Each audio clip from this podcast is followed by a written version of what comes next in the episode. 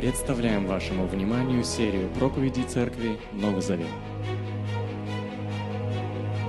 Первое, с чем сталкивается любой из проповедников, когда речь идет об одной проповеди на всю книгу, это как это тут все, вот это все нам использовать и впихнуть вот в эти 35, там, не знаю, 37 минут.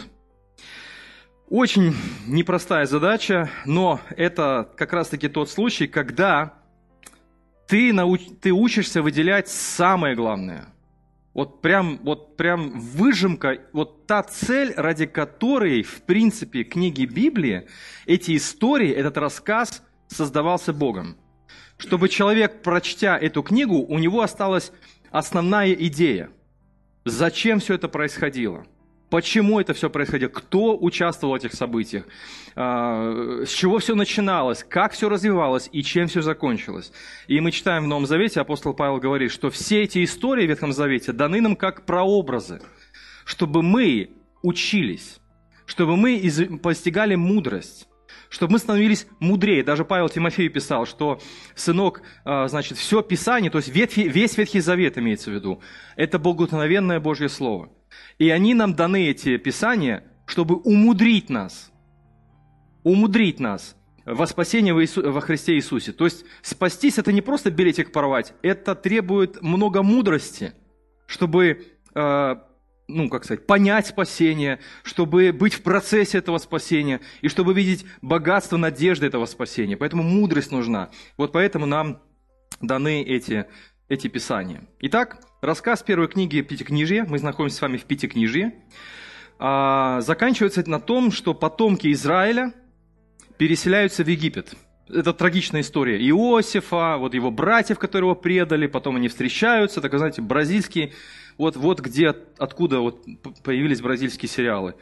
Там, где много слез, там, где трагические судьбы, они восстанавливаются, и такими перипетиями они перемещаются в Египет.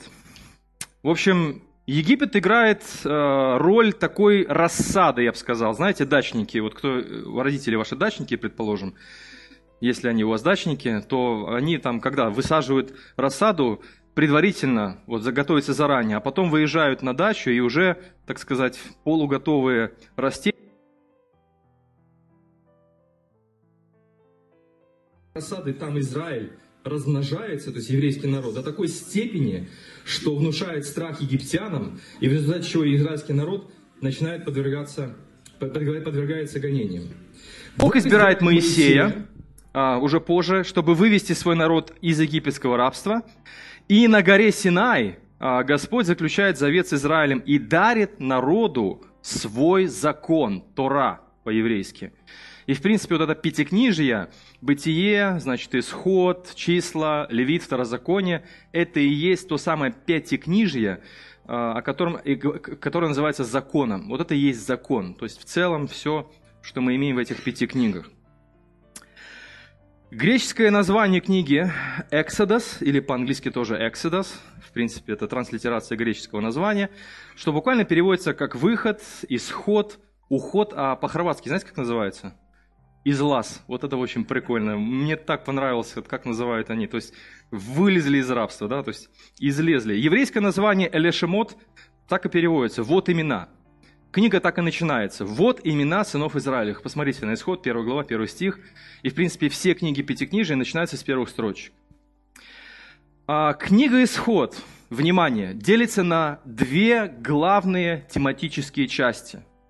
Первое, вы уже знаете, что это блокбастер, это самая захватывающая, первая отпечатанная картина в моем еще подростковом воображении. Когда я впервые открыл читать Библию, это, конечно же, сам Исход. Это вообще просто боевик. То есть ты начинаешь, как события заворачиваются, как они, значит, заваруха вся это происходит, все эти события с убиенными. Печальная очень история младенцами, когда евреев гнобили, когда они страдали, когда фараон стал... Одна династия сменила другую династию, и тот человек, который любил Иосифа и весь его род, второй уже последующий император или фараон просто ненавидел их всей своей душой. Это исход, события исхода, казни египетские, море расступившееся, что там еще, манна небесная. Все эти события входят в первую часть, блокбастер, с 1 по 18 главу. И второе тематическое событие – непосредственно завет у Синайской горы. То есть Бог вывел народ и привел, и прежде чем вести в землю, Он привел их к горе, где объяснил, какие у Него ожидания. Он искупил их, Он их стал господином, Он сказал, мы заключаем завет, и теперь, ребята, вот, что вам нужно, чтобы жить в той земле, которую я вас веду. Это завет. И там подробно с 19 главы до конца объясняются вот все эти положения. Тема исхода – это основной фон, может быть, вы не знали, может быть, догадывались. Тема исхода – это основной фон, на котором описывается служение Иисуса. Это мы пропустили почему-то. Посмотрите, вы даже увидите не раз и будете сталкиваться с тем, что Иисус делает, и это кого-то или что-то напоминает. Иисус – это новый Моисей, который взошел на гору, помните, и приступили к нему. И он учил их, блаженны, блаженны. На горе был дан закон, и на горе Иисус дал новый закон. Иисус дарует новый закон, Иисус заключает новый завет. Иисус создает новый народ. Иисус совершает новую Пасху. Иисус совершает новый исход. И Иисус ведет свой народ, то есть церковь, в новую землю. Вот даже книга Откровения «Вот творю все новое». Это удивительно, насколько глубоко символично служение Иисуса. Иисус ничего не делал случайным. Просто в Его венах текло Писание, рассказ Бога о трагичных отношениях между людьми и их Создателем, когда Бог восстанавливает все и возвращает к гармонии падшее человечество, начиная с Авраама и, конечно же, заканчивается всем миром, когда Он, благодаря Иисусу Христу, который рожден от Израиля, предлагает восстановление и мир всему человечеству. Удивительная книга, удивительная тема. И, кстати говоря, когда Иисус, прежде чем войти в Иерусалим, помните, Евангелие от Луки мы с вами читали, Он зашел, мы называем это место гора Преображения, некоторые говорят, что это гора Фавор, там, где Иисус, помните, преобразился, и Он беседовал о предстоящих событиях в Иерусалиме с кем? С Моисеем и с пророком Ильей. И знаете, о чем они беседовали? Они беседовали об исходе. Вот там так и написано, что они говорили об исходе. То есть то, что Иисус делал, Он делал на фоне вот этого рассказа о том, что Бог совершает дело, Он намеревается освободить свой народ от власти греха, это и есть египетское рабство, и Он намеревается дать им новую землю, новое небо, новые перспективы. В конце концов, мы говорим о воскресении из мертвых. Это огромная, гигантская тема, которую мы иногда даже и не замечаем. Есть такое понятие, как «из-за деревьев не видеть леса». Мы разбили Библию на золотые стишки, но это неплохо. Но из-за этих золотых любимых стишков, которые как подорожники мы прикладываем к больным местам, о, это хорошее место для моей жизни, вот меня бросил парень, там, или с девушкой не сложилось, или там работу я потерял, вот как раз-таки то, что Господь мне говорит по этому случаю. Это неплохо. Действительно, Божье Слово умудряет нас в различных ситуациях. Но гораздо большая картина – это показать, насколько мудр, насколько удивителен, глубок план спасения, который Бог осуществляет через Иисуса Христа. Что важно помнить из книги «Исход»? 4 урока. Урок номер 1, который я вижу в этой удивительной книге «Исход», это то, что Божья благодать или доброта всегда предшествует заповедям. Я хочу, чтобы вы вдумались в то, что вы сейчас читаете и слышите. Читая книгу «Исход» и ту историю, которая там излагается, мне видно, и я надеюсь, что вы тоже это видите, что Божья благодать или незаслуженная доброта, то есть Бог добр к нам вне зависимости от наших поступков. Быть добрым человеком вне зависимости от того, как ведет другой человек по отношению к вам. Это и есть Божья благодать. Незаслуженная доброта. Так вот, Божья благодать всегда предшествует заповедям. Теперь вопрос, когда именно Бог вывел Израиль из египетского плена?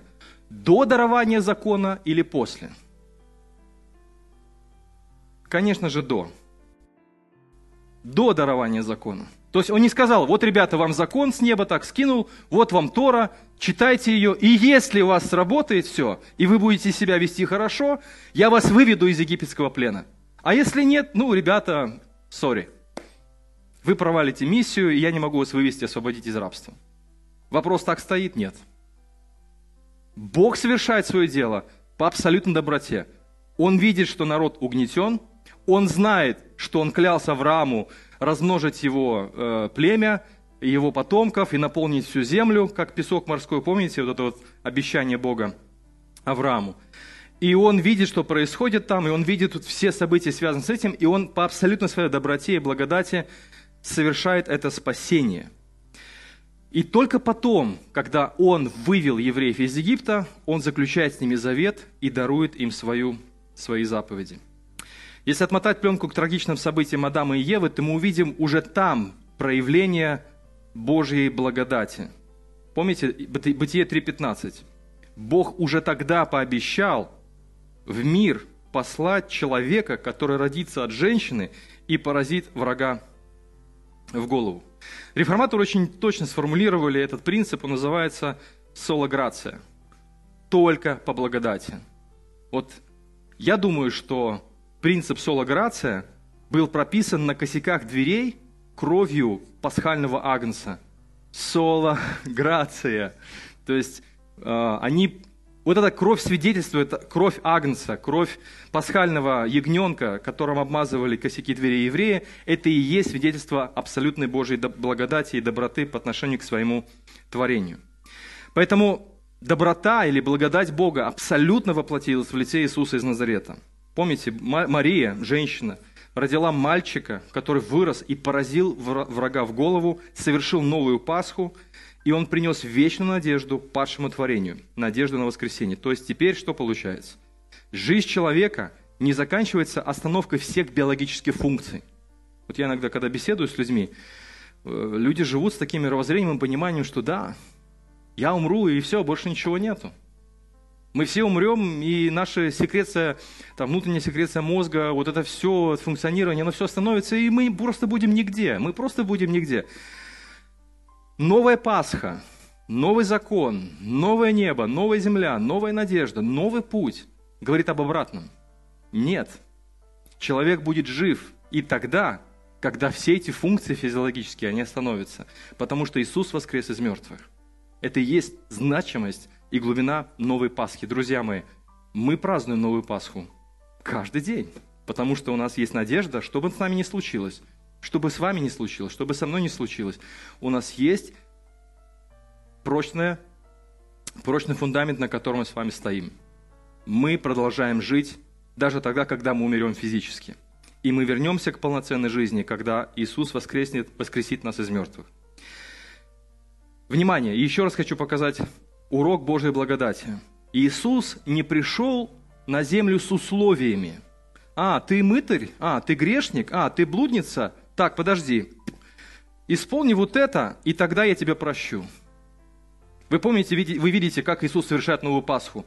Он идет к грязным, отбросам, к маргиналам, он идет к тем людям, которых считали недуховными, он идет и ужинает с ними, обедает с ними, не знаю, завтракает с ними, веселится, радуется, поет песни. И он подвергается критике со стороны фарисеев, потому что они не понимали, в какое время они живут. А Иисус принес абсолютную благодать. Даже интересно, в Евангелии от Иоанна написано, что закон был дан Богом через Моисея, а благодать и истина были даны через Иисуса.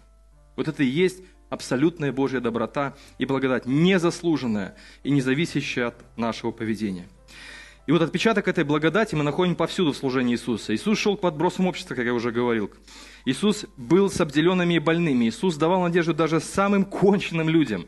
И первым, кто вошел в царство, помните, разбойник и террорист, висевший на кресте рядом с Иисусом. Разбойник и террорист. Преступник.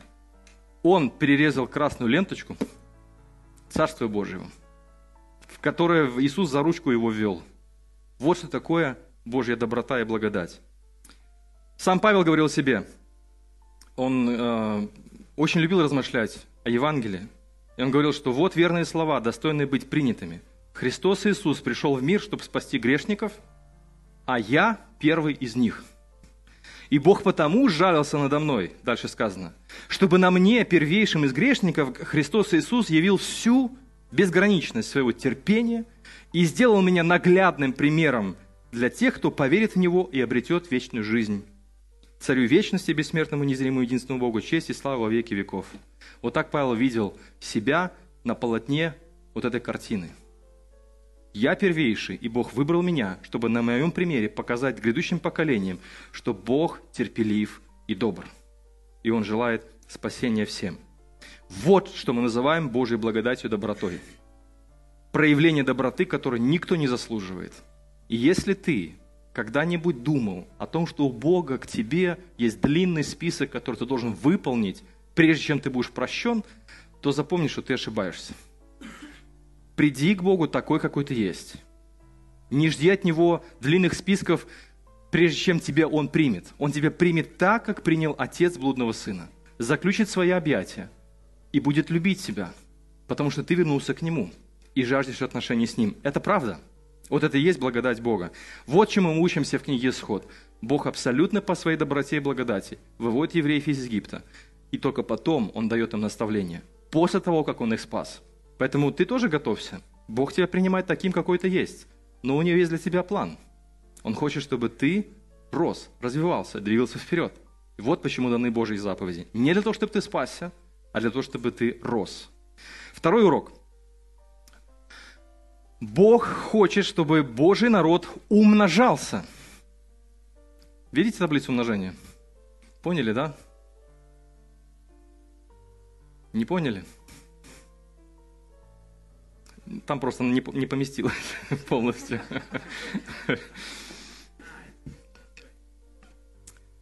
В книге «Бытие» Бог дал заповедь Адаму и Еве. Я хочу сейчас очень внимательно с вами обсудить эту тему. Бытие 1:28. «Будьте плодовиты и многочисленны, заселяйте землю и покоряйте ее». Так Бог сказал Адаму и Еве. Помните, плодитесь и размножайтесь. Так начинается книга «Исход».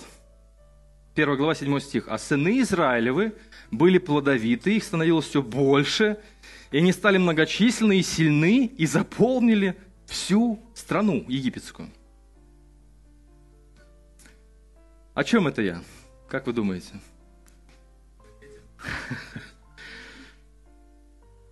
Умножение – это одна из самых важных заповедей Божьего народа. И я хочу, чтобы вы меня сейчас услышали. Еще раз хочу повторить. Умножение – это одна из самых важных заповедей Божьего народа. В Ветхом Завете вопрос физического умножения стоял на повестке дня как одна из приоритетных задач избранного народа. Вот почему Библия так много говорит об этом, и деторождение даже воспевается. Посмотрите на тексты, я просто выбрал два текста небольших, как пример. Вы слезились, да? Ага. Вот, например, Псалом 127, 3 стих. «Жена твоя, как плодовитая лоза, в доме твоем сыновья твои, как масличные ветви, вокруг стола твоего». Представляете себе, вот, например, вот домик деревенский, и она, или забор, и она обвита лозой. Вот так вот обеденный стол обвит детьми. Или, например, Псалом 126, до него Псалом. «Дар Господа – дети, награда Его – плод чрева, сыновья, рожденные в юности, что стрелы в богатырской руке». Или там в колчане у нас в синодальном написано. «Блажен, кто заполнил ими колчан свой, не посрамится». То есть, представляете, вот кавказский мужчина вот на сегодняшний день, он выходит поговорить, а за ним стоят там 20 штук парней, сыновей там, или там родственников, племянников.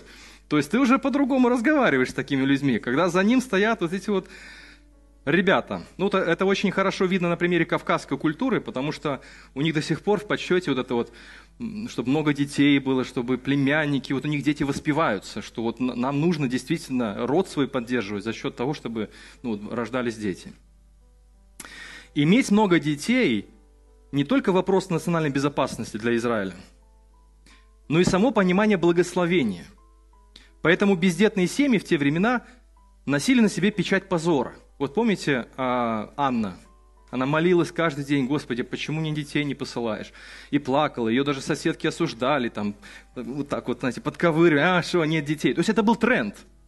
Ветхозаветный тренд, то есть если у тебя нет детей, то у тебя какой-то позор, то есть Бог тебя как-то проклял. Или, помните, Елизавета, Захария бездетными были, то есть она даже пела так потом: «Господь, благодарю тебя, что ты снял с меня позор». Бог насадил Израиль как виноградник, и он ждал, чтобы Израиль приносил плоды и становился многочисленным.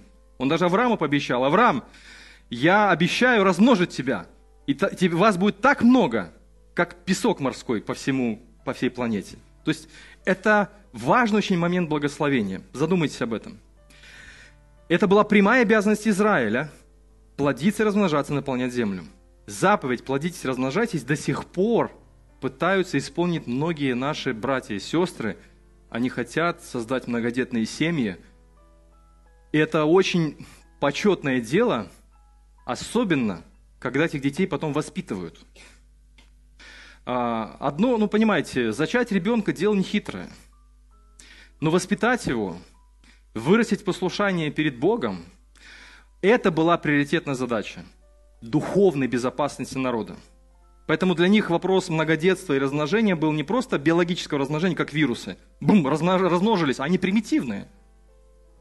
Это не вирус, это народ, это что-то то, что Бог создал, когда он создавал отдельную культуру, вообще страну, целый такой, знаете, вообще удивительная прослойка среди языческих народов. Удивительный народ с удивительными законами, с удивительной культурой. И до сих пор мы видим последствия этого благословения, что не художник, что не врач, что не адвокат, то еврей, понимаешь? То есть это даже на генетическом уровне как-то это все отложилось. Но это вы просто понаблюдайте за этим. Посмотрите, насколько очень важно было для них вот исполнять эту заповедь. Ну, о чем это я? Сейчас я закончу мысль. То есть, хотелось бы сказать о тех людях, которые действительно делают, достигают такой цели и делают ответственное дело. Они воспитывают многодетные семьи, то есть они поддерживают детей. Это огромная ответственность. И вот почему уделяется особое внимание взаимоотношению отцов и детей в Ветхом Завете. Помните, если ребенок тебя спросит, а что значит этот камень, а что значит вот это, а что значит то, то ты расскажи ему, идешь ли ты, сидишь ли ты, идешь ли, лежишь ли, ешь ли. Пусть он навяжет на руку, ты навяжи на руку, на лоб свой навяжи. То есть воспитательный процесс должен происходить, работа ученичества. Теперь внимание. В Новом Завете заповедь умножения претерпевает удивительную трансформацию. Я не уверен, что вы об этом задумывались, но я надеюсь, что вы задумаетесь вместе со мной сегодня. Вы не услышите из уст Иисуса и его апостолов призыв плодиться и размножаться. Уже все. То есть как это? Подожди, Ветхий Завет, а что в Новом Завете происходит? Почему вот это вот плодитесь, размножайтесь, как вот Адам и Ева, значит, Израиль, и вдруг, а Иисус вообще не женат? Прикиньте, да? То есть он не женился, как любой уважаемый мужчина в той культуре. Апостол Павел не женат. Он даже еще потом лучше остаться, как я. То есть произошла какая-то трансформация. И мы немножечко не понимаем, почему так произошло. Я надеюсь, что сегодня мы этот вопрос проясним. Напротив, в новозаветные времена статус незамужнего и неженатого стал новым трендом новозаветной церкви. Вот, например, некоторые выдержки из Нового Завета. У Филиппа, апостола, то есть евангелиста, было 4 незамужние дочери, и все они были пророчицы. Вот подчеркивается этот факт. Или 1 Коринфянам 7:7. «Конечно, я желал бы, Павел пишет, чтобы все люди были, как я, то есть не женатым. Потому что у вас будет много скорбей, ребята, там, значит, вот. Кто хочет жениться, страдания». Или Коринфянам тоже дальше, 7 глава, 27-28 стих. «Не связан, не ищи жены». Но если и женишься, не грех. Вот слава Богу. Если девушка выйдет замуж, греха тоже не будет. Тоже слава Богу. Но в супружеской жизни их ждет много бед. А я бы хотел вас от этого избавить. То есть это другой тренд. Что происходит? Вот умножение. Бог хочет умножения. Но почему меняются тренды? Отнюдь это не говорит, что рождение детей нет необходимости. Напротив, вы увидите, что Новый Завет говорит о том, что нужно воспитывать детей, что нужно взращивать детей в послушание перед Богом. Но вопрос умножения сформулирован немного иначе, чем в Ветхом Завете. Заповедь «плодитесь и размножайтесь» теперь со времен Христа звучит следующим образом. Внимание на экран. «Ступайте и делайте все народы моими учениками. Крестите их во имя Отца, Сына и Святого Духа, и научите соблюдать их все, что я вам повелел. Заповедь умножения, плодитесь и размножайтесь, она осталась там же, но она приобрела другие черты. И в книге «Деяния апостолов» мы постоянно слышим, какое слово у Луки? «И количество учеников умножилось». И проповедание Евангелия, и умножилось количество учеников. Сначала 3000, потом 5000, а потом Лука сбивается с счета и говорит: а теперь, ребята, я не могу посчитать, сколько людей, потому что там невозможно посчитать, как умножилось количество учеников. 6 глава Деяний. Там уже цифр нет, там просто есть умножение.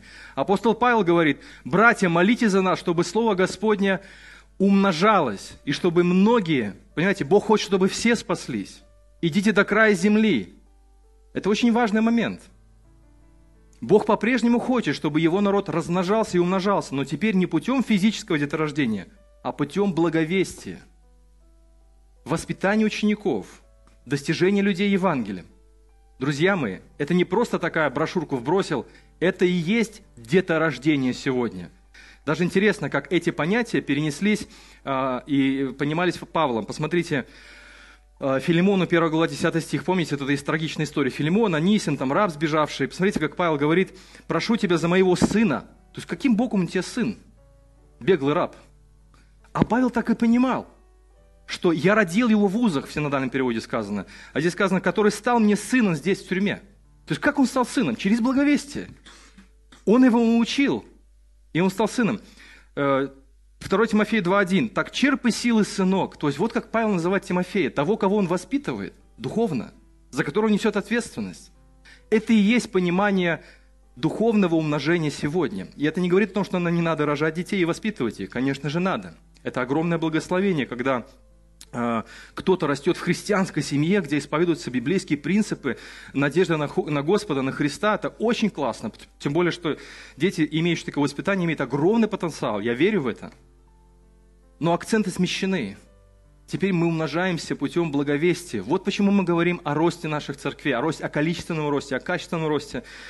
Потому что это задумка Бога для Божьего народа, чтобы он умножался. Вот так именно и растут церкви, когда верующие подчиняются заповеди «плодитесь, размножайтесь» или «идите и научите». Идите и делитесь надеждой. Идите и служите. И кто Бог, и кого вам Бог поручил под вашу ответственность, проявляйте заботу о нем. Занимайтесь ученичеством, занимайтесь наставничеством, молитесь друг за друга и помогайте. В конце концов, я себя ловлю на мысли очень много раз. Как здорово, когда ты попадаешь на конференцию, а вас там 1000. Ты стоишь такой один, ну ты один, а вокруг тебя сотни таких, как ты, верующих, которые поют в один голос песню.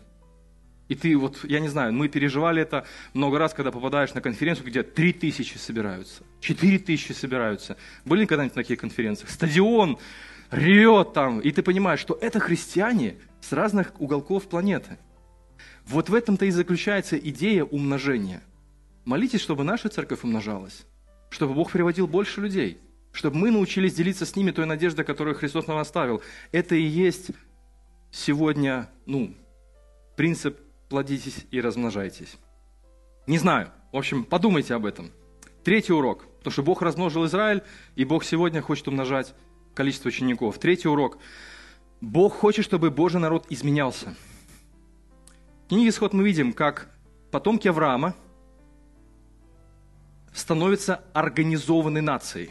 Вот смотрите, они в египетском рабстве. Что они себя представляют? Рабы. Рабы. На них пашут египтяне. Они их используют. Для того, чтобы, даже говорят, что некоторые пирамиды, которые до сих пор сохранились, они построены руками евреев, рабов. То есть они из них просто все соки высасывали.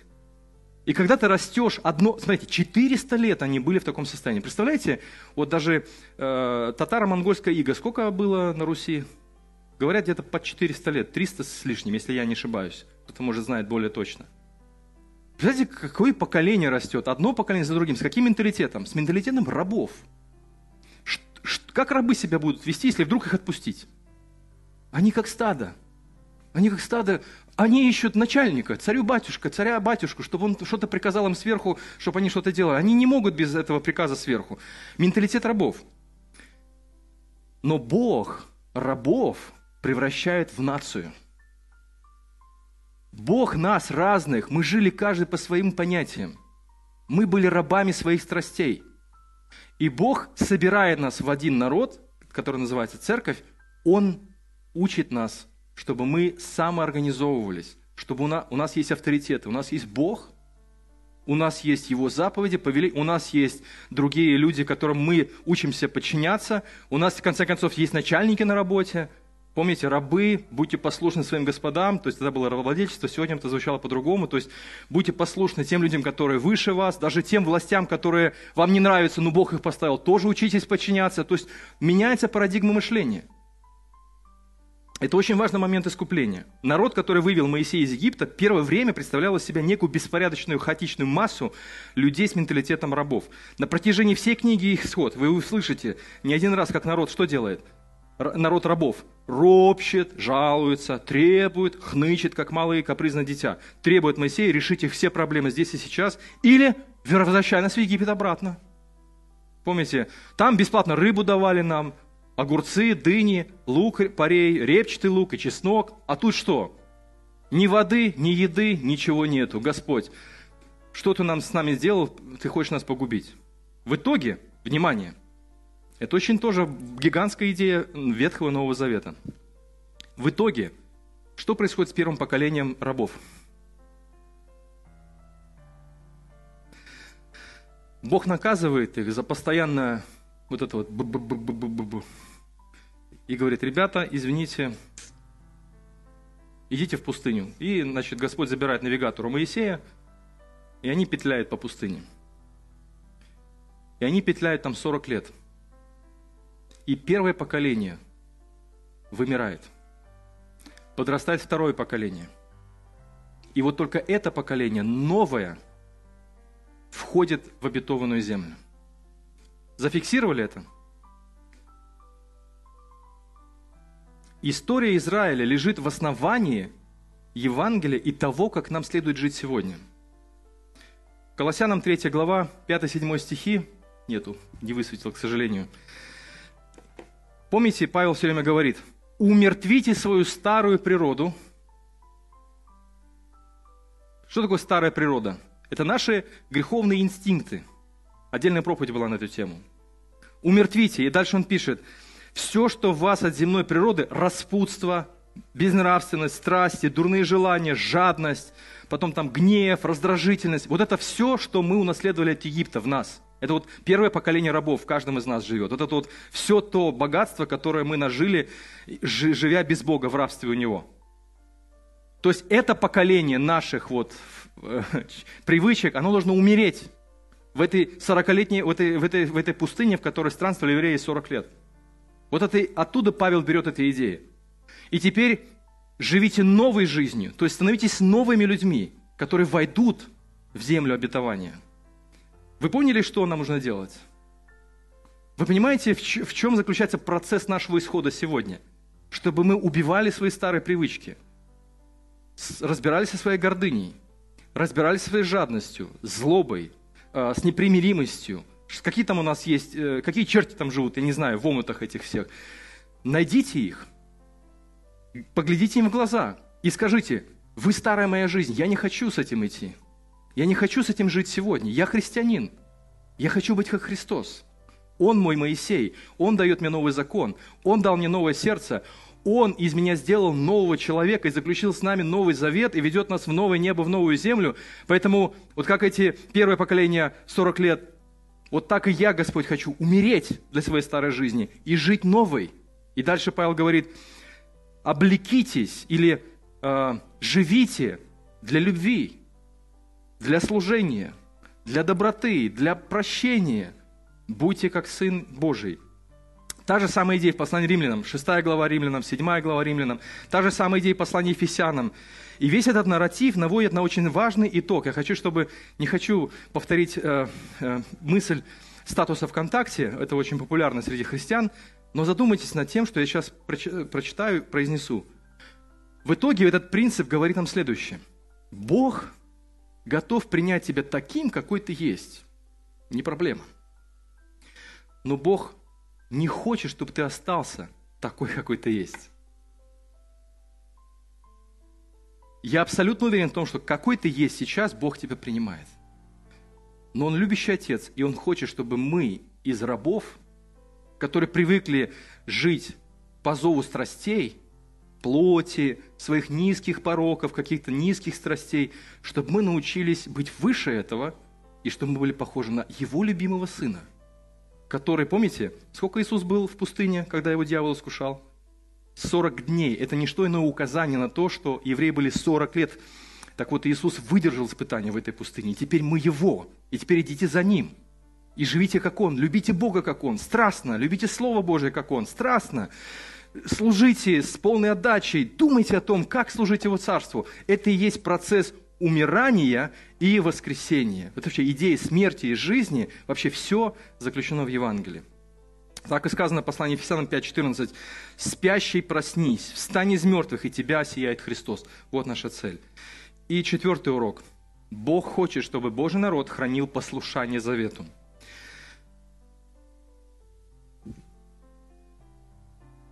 Девятнадцатая глава, Исход. «В новолуние третьего месяца после ухода сынов Израилевых из Египта они достигли Синайской пустыни. Покинув Рефидим, сыны Израилевы пришли в Синайскую пустыню, остановились и стали лагерем у горы. Моисей взошел к Богу и воззвал к нему Господь с горы: «Скажи племени Иакова, возвести сынам Израилевым, вы видели, что я сделал с египтянами, видели, как я нес вас на орлиных крыльях и принес к себе. Если вы будете мне послушны и верны договору со мною, то вы будете моим драгоценным сокровищем среди всех народов земли. Вся земля моя, а вы будете у меня царством священников, святым народом. Передай эти слова сынам Израилевым». Моисей вернулся, созвал старейшин и передал им эти слова, как повелел ему Господь. И весь народ, как один человек, ответил: «Мы будем следовать словам Господа». Когда Бог сказал им о послушании? Именно тогда, когда Он их вывел, освободил по благодати любви, и потом сказал: «Друзья, слушайтесь моего голоса. Я заключаю с вами завет, договор. Слушайтесь моего завета. Будьте верны». И народ сказал: «Да, мы будем тебе верны». Послушание лежит и в основании Нового Завета. Мы говорим: Новый Завет, благодать, ничего не надо делать. Секундочку. А как насчет того, чтобы, если любите меня, Иисус говорит, Иисус, наверное, не изучал какие-то богословские труды, которые говорят о том, что ничего не надо. Он говорит: если любите меня, исполните мои заповеди. Послушание. В протестантских кругах это весьма щекотливая тема, поскольку мы научены и хорошо знаем, что спасение дано по вере и только по вере. Поэтому любая риторика, направленная на послушание, используется протестантами очень осторожно, чтобы не приведи Господь, не прийти к оправданию делами, а не одной только верой. Но я должен сказать вам, что в основании Нового Завета также лежит послушание. Отличие только в том, что в нас теперь живет Святой Дух. В нас живет сила Бога, все необходимое для того, чтобы мы были послушны. Один из примеров, Филиппийцам 1:27. Павел уверовавшим христианам говорит: «Только живите достойно вести Христовой. Живите так, чтобы я увидел, когда приду к вам, или услышал, если прийти не смогу, что вы, внимание, дружно стоите плечом к плечу, все как один, сражаясь за веру в радостную весть». Подумайте об этом. Стою ли я плечом к плечу с моими братьями и сестрами в той церкви, в которой я служу? Что меня объединяет? Что стоит в центре нашего упования? Есть ли у нас такая корпоративная идея номер один? Новый Завет, Христос, Евангелие. Павел говорит: держитесь вместе, плечом к плечу, сражаясь за что? А мы будем другие, чем все остальные церкви. Эта идея временная и смертная. Единственная идея, бессмертная и на века, это то, что делал Иисус. Поэтому Его личность, Его служение и Его Евангелие стоит по центру нашей общины. Мы хотим, чтобы так было. Поэтому Новый Завет, Евангелие, письма апостолов преизбыточествуют воззваниями к активному послушанию Божьих людей повелением Бога. «Если меня вы любите, то исполните то, что я вам заповедал». Вот такие 4 урока, друзья мои. Я хочу, чтобы вы задумались над этим, чтобы вы поразмышляли над тем, что Божья благодать предшествует всем Его заповедям, и это Его милость. Мы благодарим Его за это. Что Бог хочет, чтобы Божий народ умножался. Поэтому, друзья мои, если вы хотите, чтобы ваша церковь росла, а она должна расти, то молитесь о том, чтобы мы были плодовиты, чтобы духовное умножение продолжалось. Оно не будет происходить по волшебству. Оно происходит через ваши контакты, через вашу дружбу, через вашу христианскую жизнь, которую вы проводите на местах. Вот как растет церковь. Ничего нет мистического. Все понятно и объяснимо. Единственная причина, по которой церковь не растет, это то, что христиане не живут. То, о чем они читают и о чем говорят. В Новом Завете книги Деяний церковь растет, потому что христиане живут единодушно. Христиане живут в единстве, в любви. Поэтому неважно, это проверенная теория. Даже маленькие регионы, если община, она славится своей любовью и служением, люди о ней говорят с уважением и даже заходят в гости. А от общины, где дерутся, извиняюсь, не физически, а там спорят постоянно, охраняют грешника, чтобы, не дай Бог, накрашенный не пришел, туда никто не придет.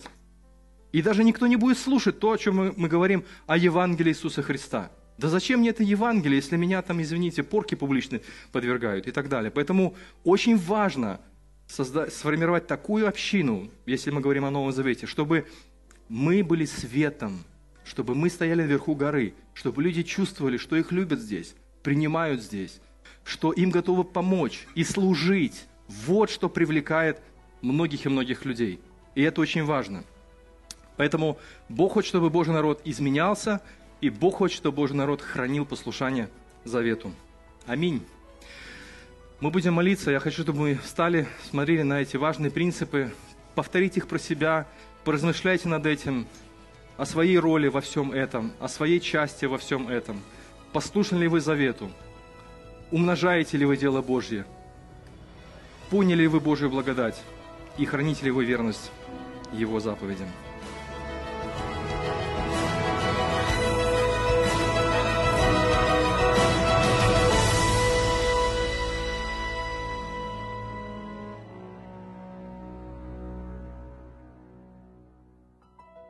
Записи этой и других серий подкастов доступны на нашем сайте zavet.org и в каталоге подкастов iTunes.